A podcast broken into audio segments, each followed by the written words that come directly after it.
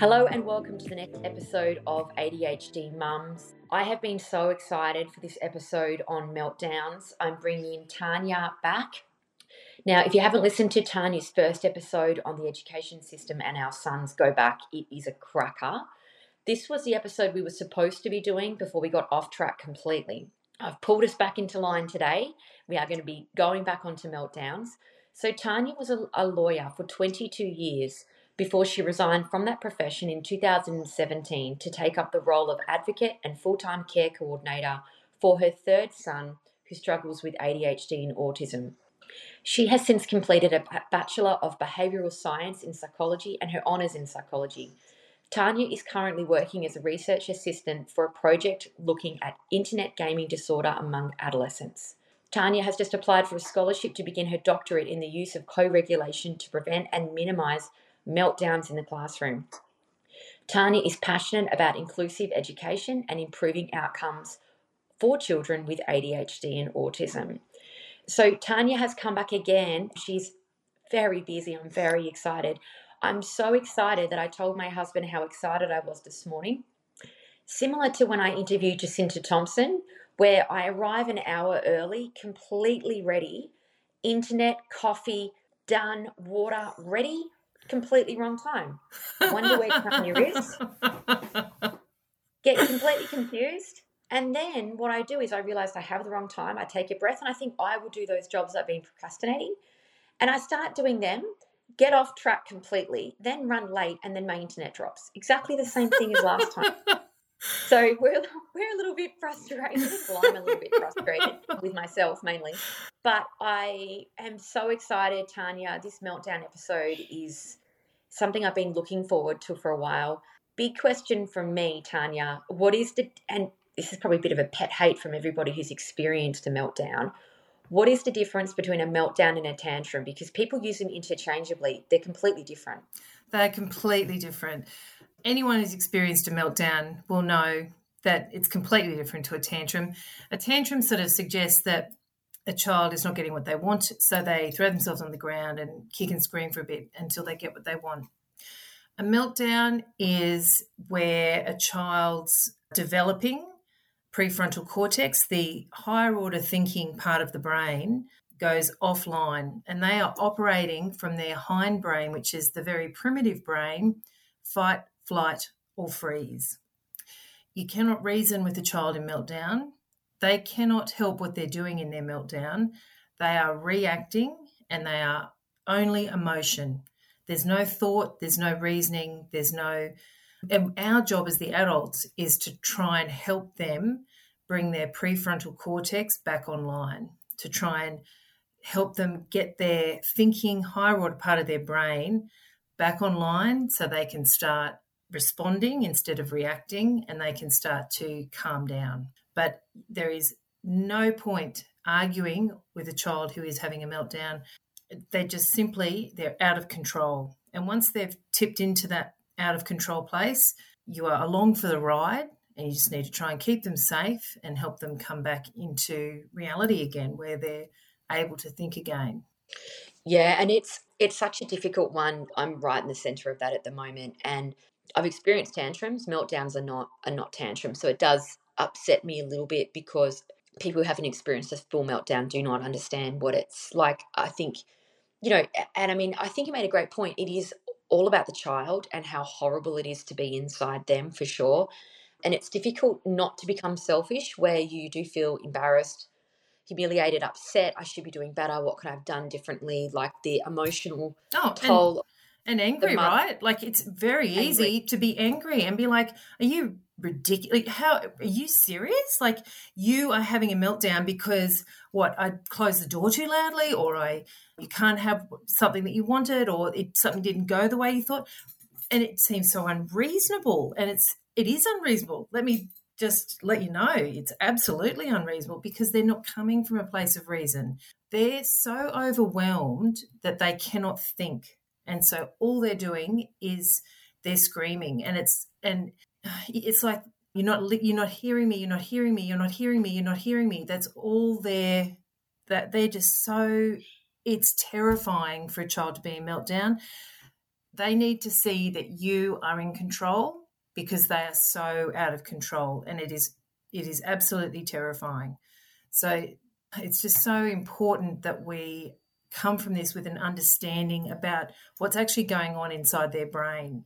Because if we if it does give you a different you can reframe that and it can give you a different perspective on it and it becomes less personal because it's not personal.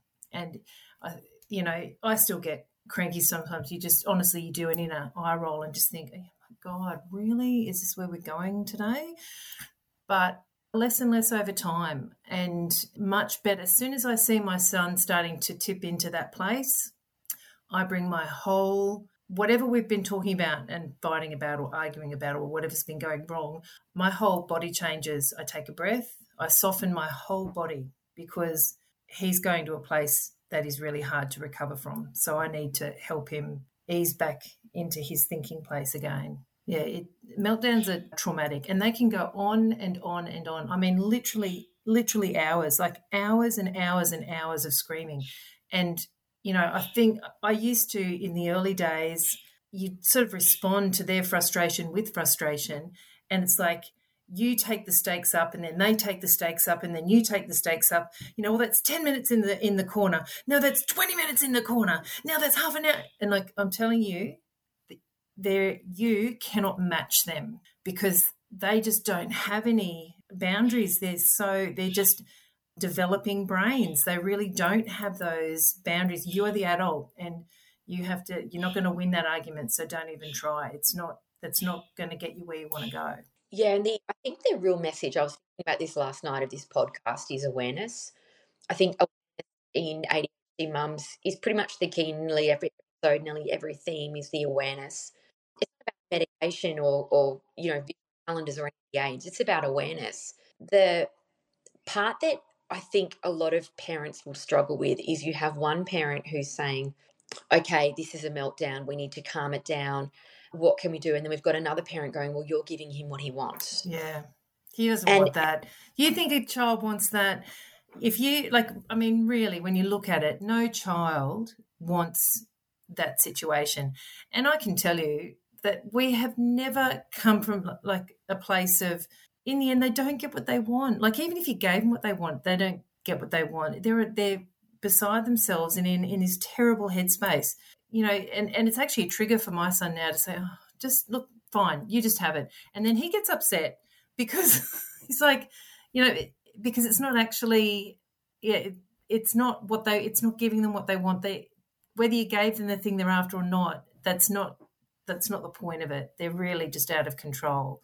And uh, I hear that where people say you're giving in. You're not giving in, you're understanding that they're doing their best. So in that moment, their best might look pretty ugly, but that's their best. And so we've just got to respond to that. And I am now, because I know how much, because that, that communication to you from the child when they're having that meltdown, that communication is, I'm not coping. So I'm not doing well. Now, what you do with that as the adult is the game changer because you can either say, I don't care if you're not doing well, this is what we're doing. And that's going to go very dark very quickly. So, or you can be the adult who says, okay, I see you're doing your best and this isn't working. What can I change about this situation so that we can get a different outcome? So it's they're do, what the capacity they have to cope in that moment is their capacity. That's the end of it. You can't punish it out of them. You cannot. You have to understand that that's their capacity. Now, what are we going to do with that as the adult? Are we going to scaffold it? Are we going to lower our expectations so that they can meet our expectations with the capacity they have? Or are we going to do a bit of both, where we might scaffold them a bit and lower our expectations a bit? Yeah, meltdowns are debilitating for the child and they put an enormous amount of pressure on the adult relationships and the other children and the family dynamic.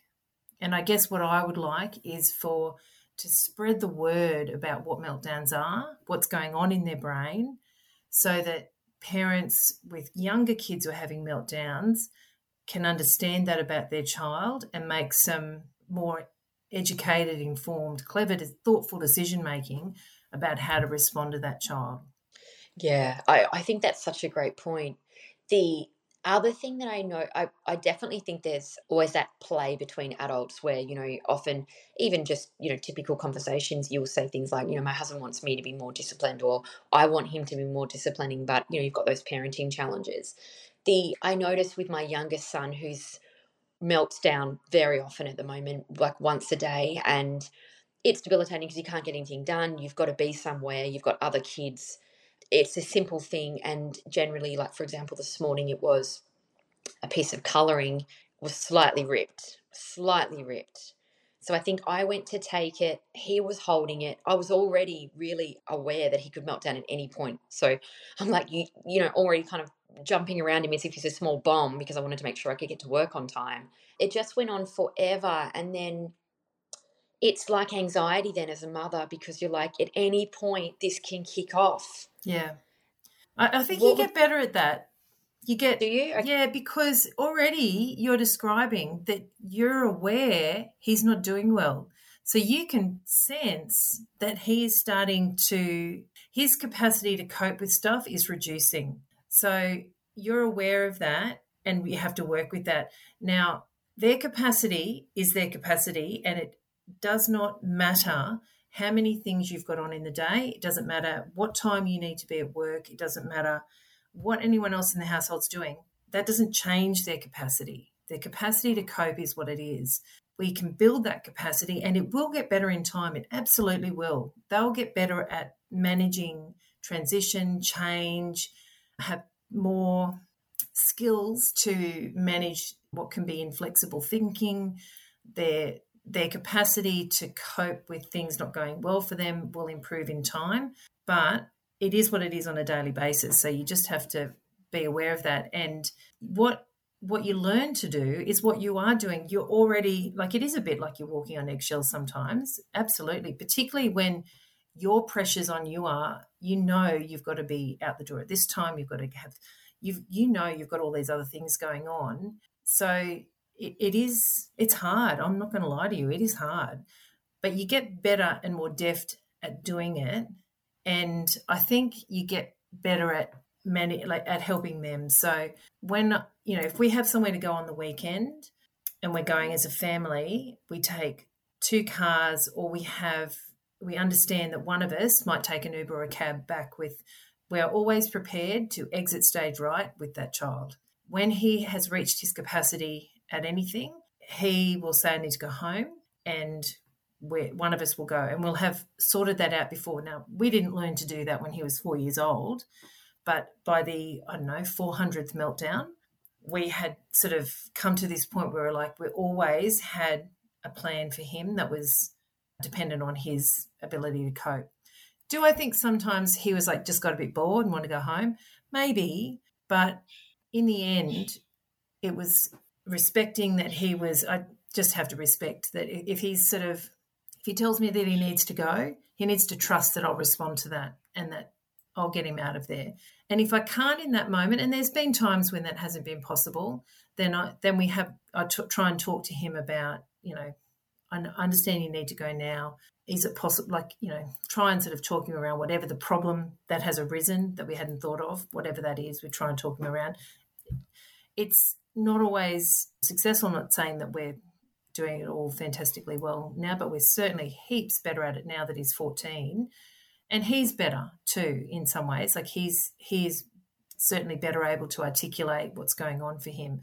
And sometimes it fa- sounds like because he is well at art- good at articulating things, sometimes it sounds a bit like well he's having a lend of his disability. And look, you can approach it like that and be suspicious and possibly at times he is like he's a human being too you know possibly he does use it at times but we do try and we certainly have to trust that he's telling us where he's at and give him reason to trust us that we will respond to that and we do try and grow him you know there, we do try and choose our moments to grow him a bit together and say you know it'd be really good if we could practice our waiting now. Do you reckon we could practice our waiting and you could just be another five minutes? I mean, even this morning I had to go to the doctor and I I knew that it was not going to be good for him. And I tried all these different things, but you get the appointment you get, it's a specialist. And so I gauged his how he was doing this morning and went, I think that you could probably do this. Do you want to come with me and wait in the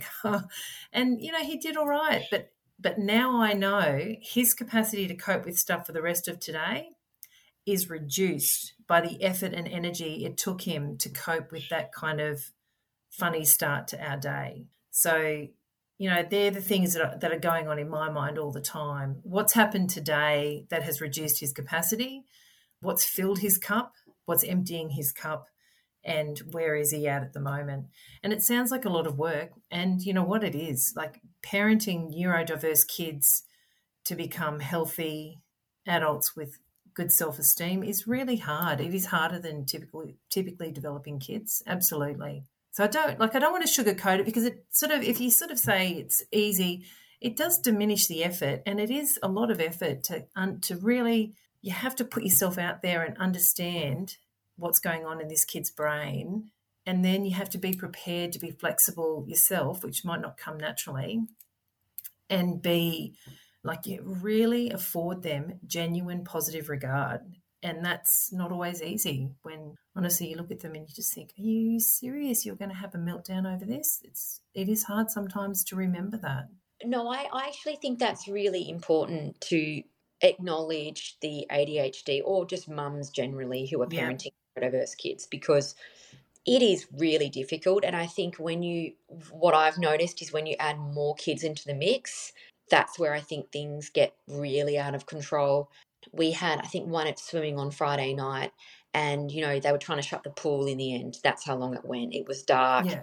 and my husband was away, which is rare. And I had two other kids who it's cold, yeah. like you imagine, and I'm trying to deal with this four year old oh. bush. And yeah. you know, you kind of start not Mary Poppins. I'm hardly Mary Poppins, but you start okay. Okay, I can handle this. We're going to be okay. You know, you're an hour in, and security's like, you need to leave the pool and at some point, you start to think, what were all the decisions that I have made coming up to this moment because I've made a mistake somewhere? And you start to really wonder what you could have done differently. And I really started to take it on board personally like, what have I done here to create this situation? But you're balancing three kids. Yeah, I don't know. I don't like it's not the blame. It's not it's not that you've done something wrong because often it, you're not doing anything wrong all I think all the time is what could I do differently? And that's what I ask of teachers too. It's not it's not right or wrong or better or worse. It's just what could I do differently? So and that's you're always thinking about just difference. Like what what could I slightly change about his environment? What could I slightly have done? What different decision could I have made that might have helped him avoid this or and you know what sometimes there's honestly, my husband and I sometimes look at each other and go, you know what? We couldn't have done anything. That meltdown was going to happen because they were just so out of sorts and so depleted by whatever's, you know, might have been events in the days leading up to it might have just finally caught up with them and overwhelmed their thinking so that their their prefrontal cortex goes offline and they're and they're full ball of emotion again like you know, so sometimes that is actually the case, particularly we're talking about developing humans. They're not fully formed. So absolutely, sometimes there is nothing you could have done. But what I what I do think all the time is what could we have done differently? What could I change? Not not better or worse, because they're they're such you know, they're such judgmental kind of words and it's not better or worse. It's just different. We're not doing anything bad any you know you're not making bad decisions about your kids but you're making decisions but what could you what different decision was available or something? Yeah and i think the world is changing a little bit too because i noticed it seems to be more now like my daughter is seven and my son is four. So i've been kind of mum lifing for seven years. And i noticed that the way that people react to a child in meltdown now is different to what it was seven years ago. I think it's improved. I think there's a lot more support. The amount of mm. people that stood next to me and said, Do you want me to go get your other child? What can I do? Do you want me to get a packet of lollies? You know, because people don't know. Yeah. They think that might help. And they're just yeah. offering, Do you want me? Do you want space? Do you want me to move your car? Do you want me to, you know, because they can see in your face that you just are at the end. Yeah, you're at yeah. the, you're and I feel like that sense of community is changing. Would you agree with that? Yeah, I, I think we're talking about it more. You know, in in our community, the reason we're seeing so many more diagnoses is there's a lot more awareness of it. There's a lot more interest in understanding what the hell's going on here. Absolutely, I I agree. I think that people are more interested to understand, and that's super important because that's where we start to get change. You know, in in the bigger ticket items like what's going on at school and elsewhere.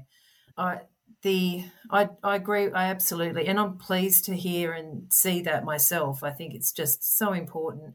And I just I wanted to add actually when I was talking before about how difficult it is parenting kids with neurodiversity compared with neurotypical kids it's even more difficult when you have your own neurodiversity. Whilst there is a natural empathy like it's like looking in a mirror in some ways you've got your own stuff to deal with. And that is the case for lots and lots of for mums with ADHD kids. They, they have ADHD themselves. And that can be really disabling as well. In the parenting space, like my best friend is absolutely ADHD and has two ADHD kids. And it's been, it's a real struggle for her to manage all the appointments, the medication, the school situation, which is diabolically difficult and so many meetings. And yeah, that's it's I she we talk about it all the time, how overwhelming it is.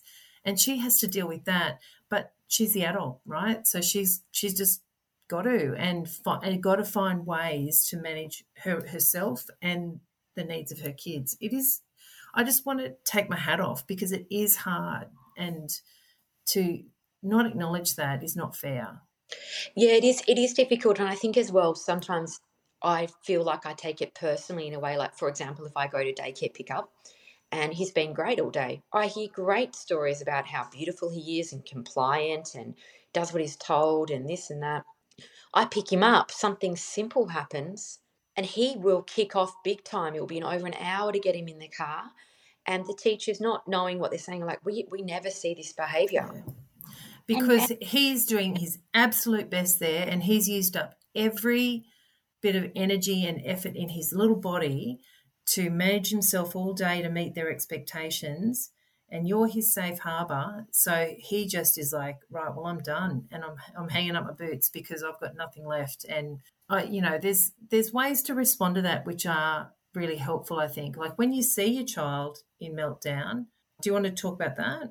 Yeah let's do it because when I see or sense my son, and I'm, you know, mothers of ADHD kids, honestly, I'm listening for the cadence of his voice, for the, if I hear the stress in his voice, if I see him and he looks red or his hands are clenched or he's sweating and it's he has been running around, you know he's not doing well. So as soon as I sense or see that he's not doing well, my palms go up, my arms go out, my body softens, and I look to him, not necessarily maintaining eye gaze because that can be really effortful, but I say, Maddie, I can see you're not doing well, mate.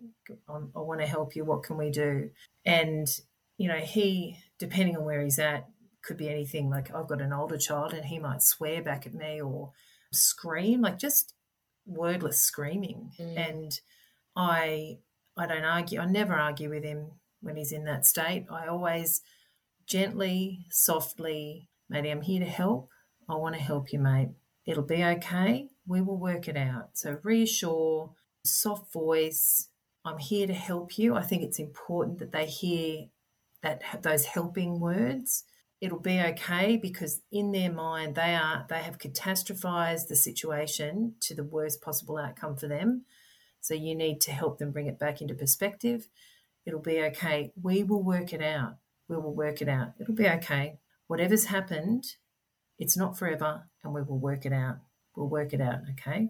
And he might be screaming, and and often what you'll see is he might quieten a bit, and then his brain will still be like going at a thousand kilometers an hour, and it'll occur to him again, and then he'll go off again. This is why they last for hours in this meltdown headspace because they come down and then they go, they remember, you know, what the problem was, and then they go up again and down and up again. And it just goes on and on. So the helping them bring their frontal prefrontal cortex, their higher order thinking back online.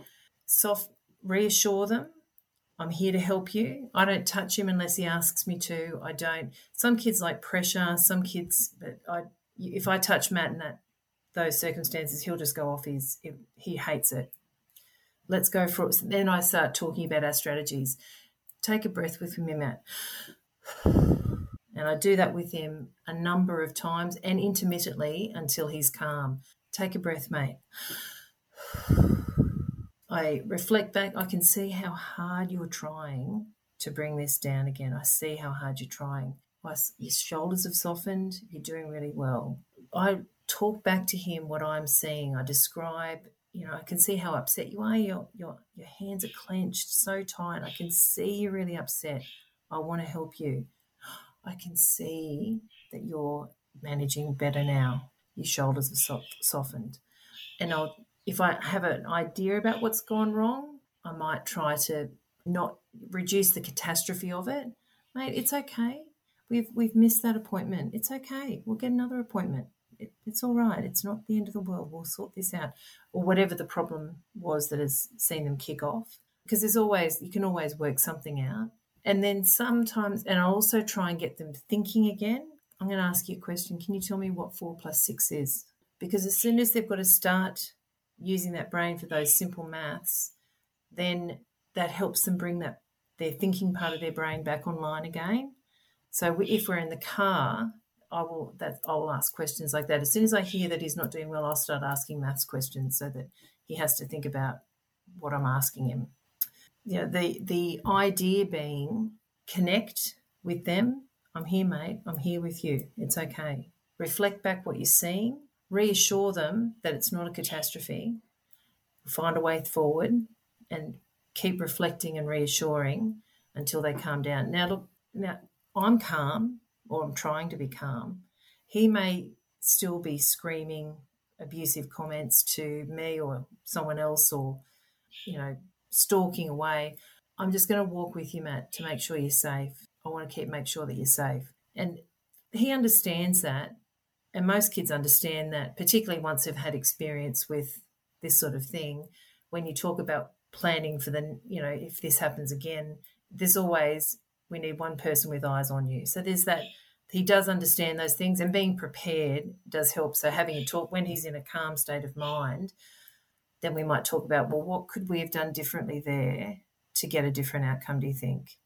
And having strategies about walking away, which at the age of 14, he still has not mastered. He's still having meltdowns in classrooms, still has not mastered that. But he's getting better, and I can see that he is really starting to see the benefit for him in if he can just get himself to walk out of the classroom instead of staying in the classroom to make his point.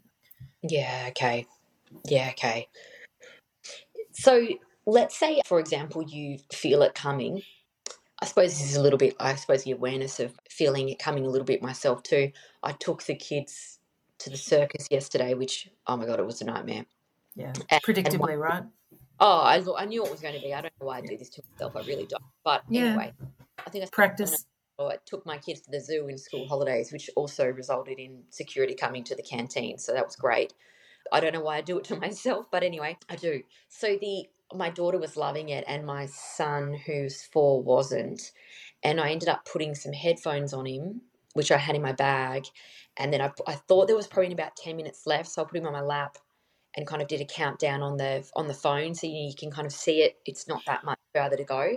That was a bit of a breakthrough for me yesterday the fact we could get him home without him kicking off at the circus which would have been a circus.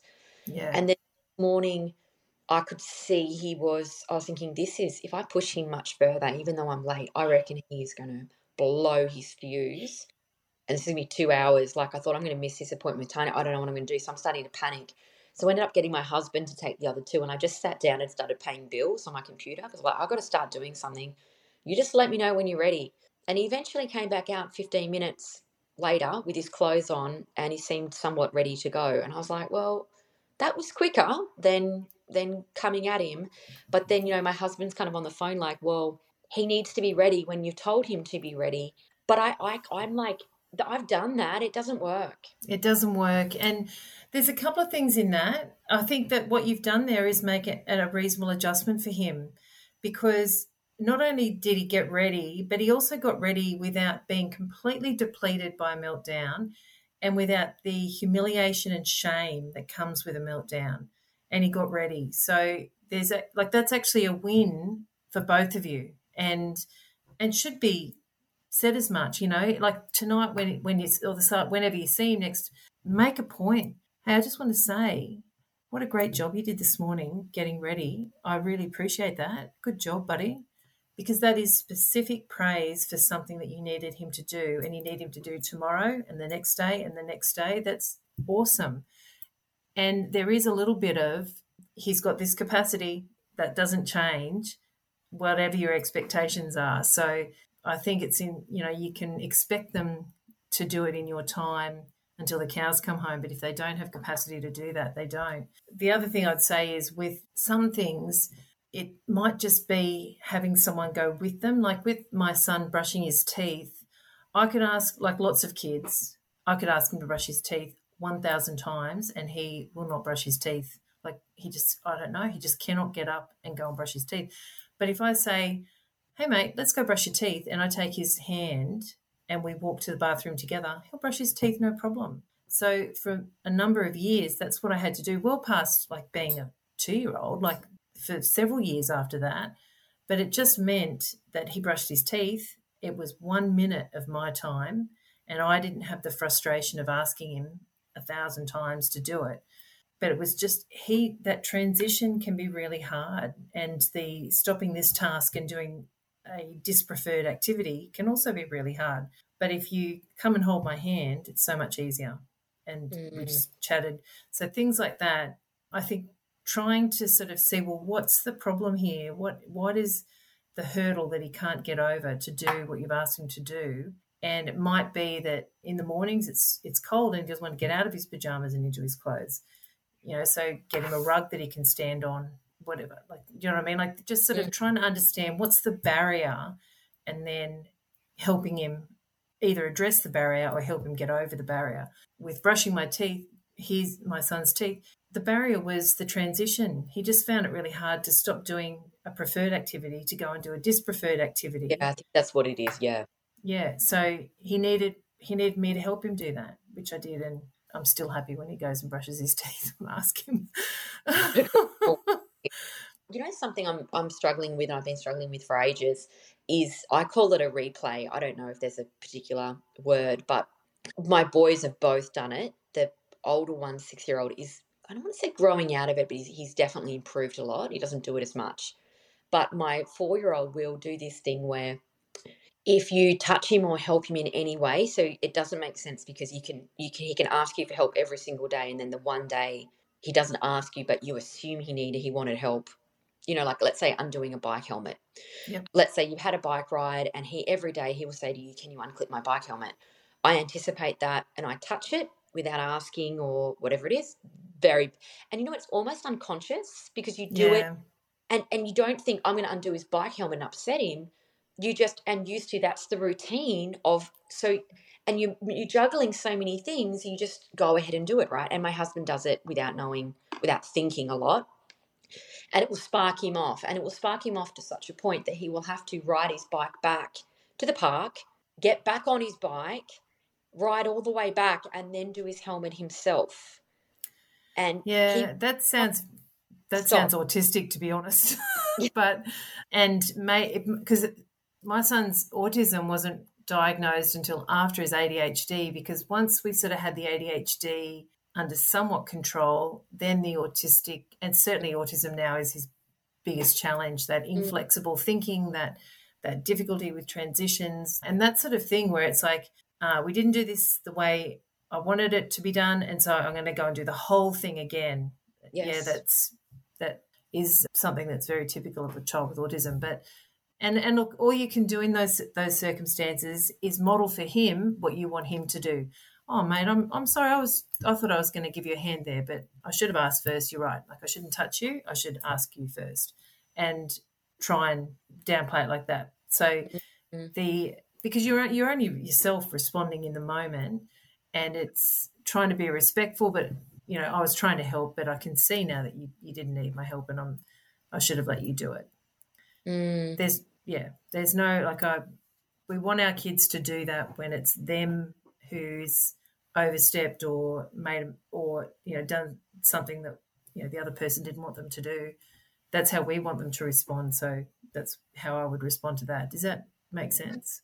Yeah, it does. Do you think there's any good in attempting not to do the full replay? Is there any good? in Oh no! The, what to what end? To what end? If it's going to help them put this to bed, absolutely let them do it. There, there's no harm unless it means that you've got to yourself ride for another half hour and you don't have time to do that. Like unless there was going to be a bigger problem caused by that, absolutely. And and e- even if it could be, or do you think we might be able to fix this by riding to the corner and back again? I, yeah, there's no. I think he's got in his head that's what he needs to do in order for this to work properly in his mind. And at this time, I, there's just no point trying to. It's not that sort of thing's not going to cause you a drama. He's just going to go and do a bit of extra writing. It becomes more problematic when it it's they're they're more difficult things to replicate because.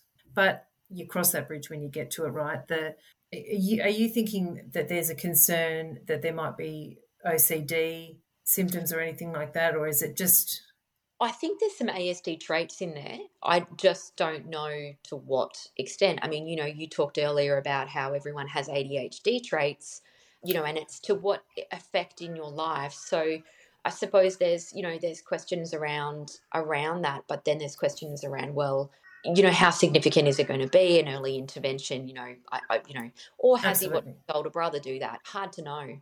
Yeah, and look, I don't, I don't mean everyone has ADHD traits. I mean because I get really cross when people say, "Oh, we're all, all a bit autistic or we're all a bit ADHD." That's not right because it diminishes the difficulty that people with ADHD and autism have in coping with life. I just mean that everyone can be forgetful, everyone can be Mm. impulsive, everyone can be, you know, like any of those features. We all at times can be like that, but yeah, we're def like, and and I think that my that thing that qualities about ADHD, I would certainly fit the profile towards that outer end, but not enough for a diagnosis. Yeah, I'm, I'm probably uh, because I really do get cross when people are like, oh, we're all a bit autistic. No, we're fucking not.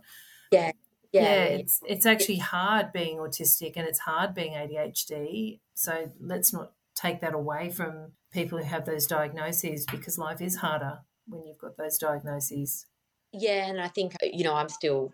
I probably need to maybe work on my acceptance a little bit, but I- do have trouble accepting that when I have friends who will say to me, "Oh yeah, my you know my four year old's really hard at the moment too," and I'm thinking, mm, I don't know if it's exactly the. same." I'm trying to be there for them that they're frustrated too. You know that's their Sure. That's their reality, and yeah, and everyone because and I people say to me, "I don't know how you do it." I think, well, what do you want me to do? Like, he's my son. It like I'm doing the best I can with what I've got, and I'm not any more special than anyone else. I'm not any more, you know. I and I hate God gave you what you can cope with, and I think Oh. that's absolute bullshit the yeah and but to your point everyone's dealing with their own stuff. And you know i've got a beautiful friend who doesn't have children and she's busy. And i think you know and to, when you've got three kids two of whom have diagnoses and like yeah i don't know. It, it's really hard to kind of not go you think you're busy? Oh Yeah, my it- god you know, I thought I was busy and I just worked full time without having any children, and I That, oh, that was me. Uh, absolutely. Right. Because that's your reality. That's, you know, you do feel busy. You feel like you've got a lot going on. And, and then, yeah, it's only, but as life throws more at you, you've got to just deal with it. And yeah. And everyone, so everyone can only see things from their own experiences. And I guess what you are asking people to do, and I am 100% holding you up saying, please listen you want people to try and see the perspective of kids and and adults, but particularly kids with ADHD and autism because it is harder. And so, you know, we do want that discussion. We want to try and share perspectives so that you know we get more acceptance and understanding for kids with ADHD. Okay, so I suppose, correct me if I'm wrong, one of the messages I'm getting from this kind of interview would be that you want to kind of compromise with your child as they're starting to escalate. Yep. And prevent it where you can. So set things up like, for example, you know, maybe you wouldn't do back to back activities and then expect them to be somewhere at a short period of time. That's recipe for disaster. Be aware of what they can cope with. And then also, I think I probably need to have a chat with my husband and say to him, you know, it's not always going to be like this. We are building capacity here. That's So- right. At the moment, he's not doing pretty much anything I ask him. But, you know, it, yeah, the 15 minutes late, and, you know, I, I suppose I'm fortunate I have flexibility in my work. So I've gotten to a point now where I'm like, okay, I just can't do nine, nine o'clock appointments. I can't really do 9.30 either. Just don't really know how to go. I know as I book something in the morning and I know that I'm feeling pressured, there's no hope that he's going to comply with anything I ask him to do. So, you know, we are building capacity still at this point. So, you know, it's not like, okay, well, this is the way he's always going to be, but pushing harder is not working. Absolutely not. And I think that's exactly right. You've made adjustments there. You've you you're not going to commit to things early in the morning because you don't know if he's going to be able to allow you to meet those things. And you said you've got you're lucky with flexibility with employment. Absolutely. There's some mums out there and dads out there who who need their 9 to 5 job in order to meet the expenses of running their household and they don't have flexibility and I my they are people that we as a society should be supporting better because it is so hard and that kind of inflexibility in the parent's life does not bode well for that child because that child's needs are what their needs are. And if in that household they're not going to get met because the parents are stuck in positions where they can't give their kid that time to get out of the house without having a meltdown. And having a meltdown every day does not build a happy, confident child. It, it is really hard on them. Yeah, I agree. I don't want to get you off off topic, so I'm going to try not to do that. But I did send the Premier Anastasia Palaszczuk an email, which she hasn't responded to, in regards to the free kindy that she, you know, announced. I had a real problem with it because I don't feel like it is really free kindy. It's got so many like stipulations on it about income and what kind of kindy and the long day cares. It's actually only 15 hours subsidy or something, which is hardly anything like compared to free kindy. And what it means is that's a conversation I had with you about how a lot of those neurodiverse kids were coming into prep with my son, and he's neurodiverse too, so it's not a not a negative. But I've noticed that a lot of the kids that I think are quite explosive are the ones that are four, and pro- maybe they should have had another year of kindy, maybe.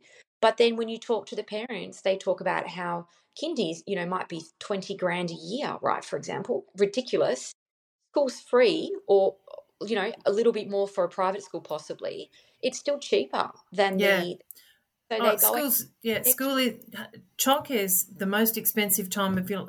So not only is it the hardest time with kids who are neurodiverse or otherwise, but also it's the most expensive time. You've got appointments, you've got childcare, you've got you know it's, it is super expensive. I more needs to be done to support kids being home and have and a parent being home with them or a carer being home with them. The we can you can make school free because you know unfortunately there's all sorts of problems with making getting kids into a structured environment from three or four years of age they're so immature and to try and force because then education gets pushed down and pushed down and before you know it we're trying to teach three year olds how to write but the there's lots of kids who are just not their their brain is not ready for that kind of structured environment and it's not flexible enough to respond to their needs. This is the problem with school. It's not flexible enough to respond to the needs of these kids.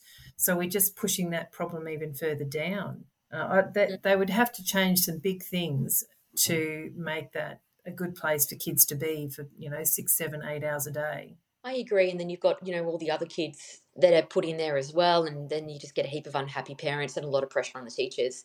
We shouldn't Absolutely, get yeah. Sorry, but I just feel like these a lot of these kids, in my opinion, an extra year of kindy would have been really beneficial. But I look at the parents and I think I can see why Oh, yeah, you've made the decision. It's It's to massively expensive. Yeah, not it's not about the parents not doing the right thing for the child they're doing the best for their family probably absolutely.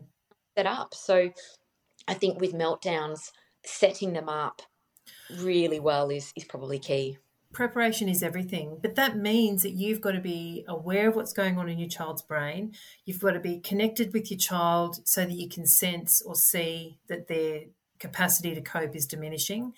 And you've got to have flexibility in your response and time to support them to navigate their day. And often social interactions can be so depleting for these kids that having them in any social interaction in a kindy playground, a school playground, or wherever, that can be enough to deplete their capacity to cope. So you need to be aware, you need to have plan A, plan B, plan C, plan D, flexibility so you can respond and always be prepared to respond with that that kind curiosity about what's going on for them, reassuring them, reflecting feelings back to them so they learn to connect what's going on with their body with how they're feeling can see how upset you are. You're sweating, your face is red, your hands are clenched.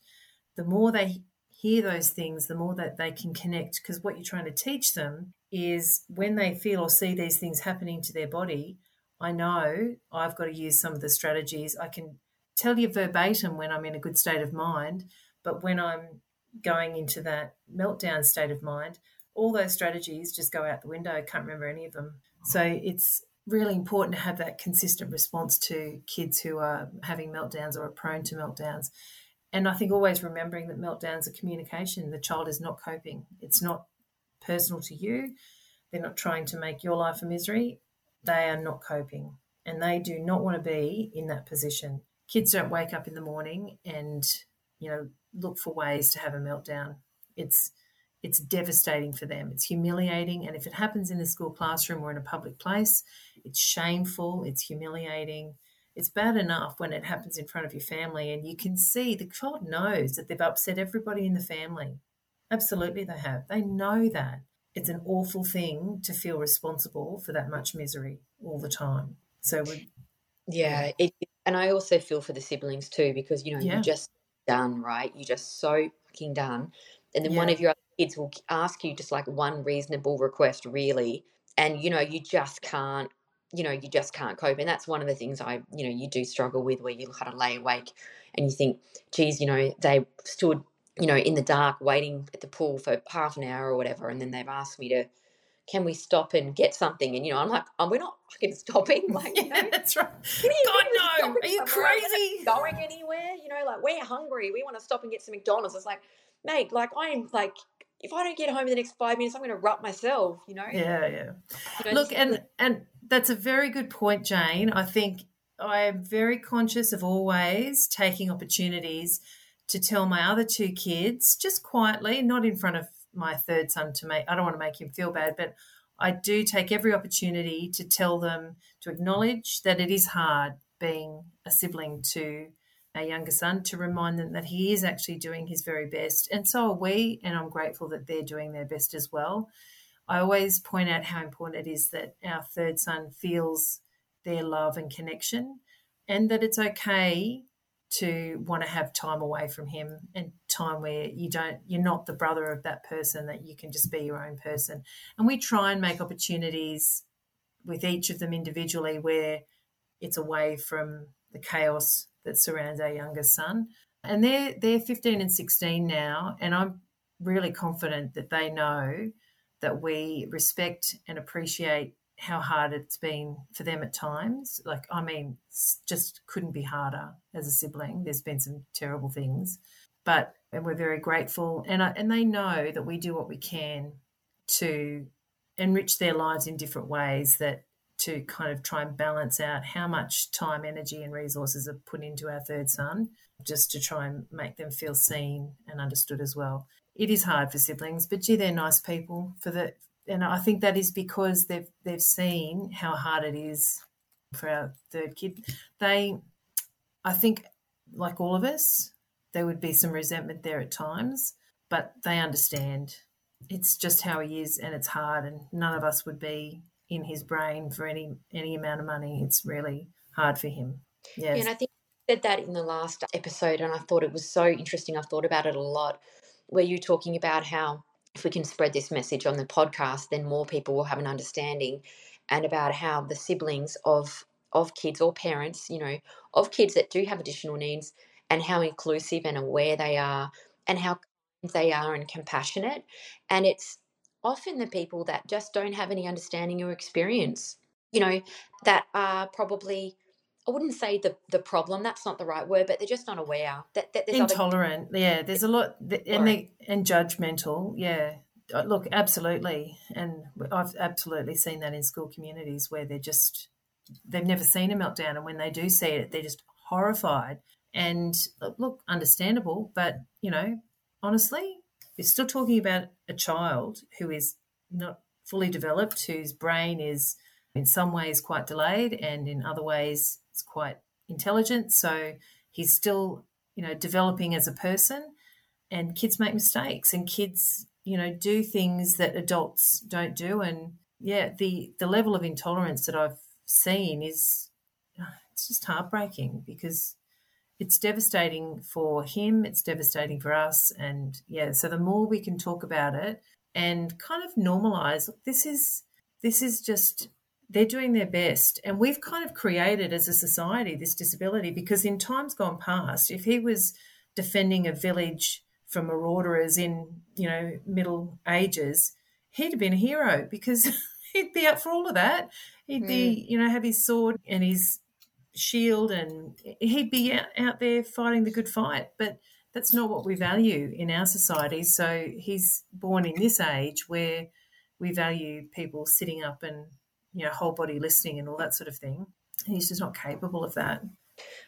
One but, big question before we before we head off, Tania. One big question I've got for you, and this is a I wasn't planning on asking this one, but my husband always asks me. He always says to me, "Okay, so you know, in the seventies, back when you know you were just like hit over the the, the knuckles, or you were you know belted, or whatever it is, if you did the wrong thing." Do you think there was as many meltdowns then, or do you think they were just corporal punished out of people? Like, what what is the difference now? I, I just don't understand it.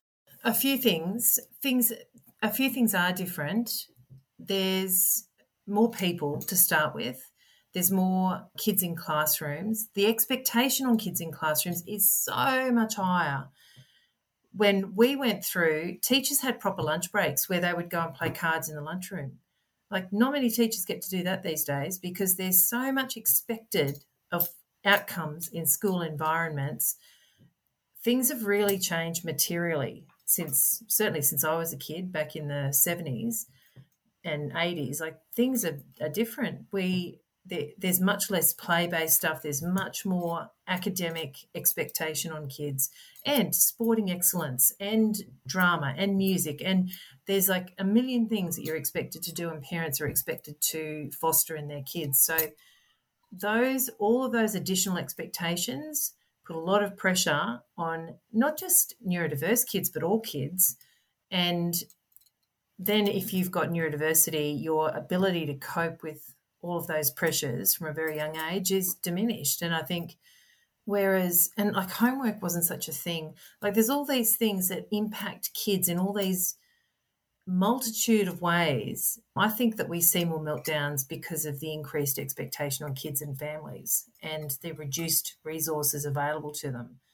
When I grew up, my parents both worked, but my mother's work was flexible and there were lots of kids who had one parent at home well, that's not the case anymore. So you're expected to kind of go, you know, you might get dropped off at before school care at seven and picked up at five, or you know, something like uh, quite a long day. Whereas back in the day, you might wander to school at you know eight thirty and walk home again at three o'clock, or you know, it, it was just a different time. So the expect, I think it's the expectation we have of kids, and also in the same way that introducing more voices to a conversation, you're going to get you're going to get some different not different points of view and therefore probably a bit more conflict. We're now in a where there's so many different points of view that are now being heard, women's, you know, all sorts of multicultural views and and people are much more interested in talking about what's going like what's going on for kids and for themselves culturally, with their brains. There's a lot more interest in it. There's a lot more discussion about it. And I think we're just sort of working through all of that. So the awareness is great. I think we're going to see things improve for our kids in schools. I think we'll see the way schools are done change. I hope we do. And that will be because we're seeing more awareness of issues like ADHD, autism, the importance of inclusion, cultural difference, respecting people's different cultures. And so all of that means that we can't just teach school in the same rigid way it was taught back in the day. Now it's it's got to be more flexible. And so we're seeing those yeah I think it's just this sort of hot bit of change at the moment. Uh, and I don't know, certainly the expectation feeds into the increase in meltdowns, but also a, t- a changing of the guard in terms of teaching as well. I think the what teachers what teachers need to do is changing. It's not just the case that you go into a classroom and you're the dictator in that classroom or the you know you are accountable to parents in ways that you never have been in the past. There's a lot more expectation of on you from the government. There's yeah, it's just changing. I think there's a lot of change at the moment and teachers don't feel equipped in the classroom, I think, to deal with meltdowns, and I'm hoping that I can contribute to that. But there's lots of all these different things kind of playing into um, more meltdowns, but hopefully we will address the reasons that we're seeing more meltdowns by changing the environment and all do better for, for having done that.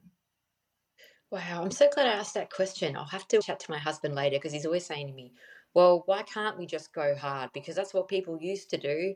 And we didn't see it then, did we? So yeah, it's a different. There's lots of things that were different back in the 70s and 80s. Lots of things. Yeah, and also that wasn't better because kids with yeah kids with ADHD did not do well back then either. And you know they were the kid that was flogged, and they were the kid that was you know kicked out of school. I mean that's what's happening now too. They're getting kicked out of school all the time, but yeah, they, they certainly, I don't think that was better for kids with ADHD. We've got to keep on this path where we're trying to understand better and do better. Oh, absolutely. My dad always talked about the story about how he was in the had the, all the classes graded and streamed, and he was in, he wasn't in the dumbest class. He was in the second dumbest class sometimes, and you know he came out, and I mean he couldn't really read and write very well, to be honest. So yeah. they gave up, and he Yeah. was a trade he did very well, but he said to me, you know, he always wanted to be a real estate agent or he had other dreams, but he couldn't read and write very well at all. Yeah. Where he just, you know, didn't have those opportunities. So I suppose you could say, yeah, he went through. Was he melting down? Who knows what was going on with him? But he was, yeah, ignored and probably belted a lot. Yeah.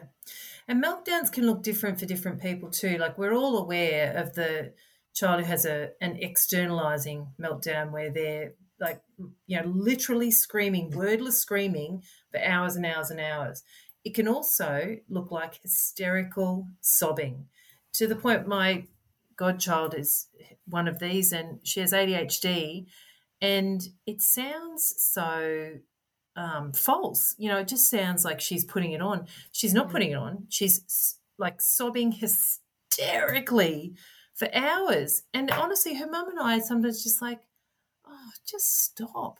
But in the same way, I would say about my son screaming, oh, just stop screaming, mate. I don't know how many times I've said that. Yeah, so it can look like hysterical crying. It can also look like complete withdrawal, where um, they just disappear into themselves. And that sort of internalizing behavior, whilst it's easier on those around them, it's it's it's just as hard for them. They're they're not coping and they're that internalizing and not then it can sort of manifest in a whole heap of other unhealthy ways. So all of those things are kids not coping, not doing well. And they all need us to respond to them with that kindness, that curiosity, the connection, the empathy, and help them make sense of what's going on and work out how you can problem solve the situation to get a different outcome ne- next time. Yeah, beautiful.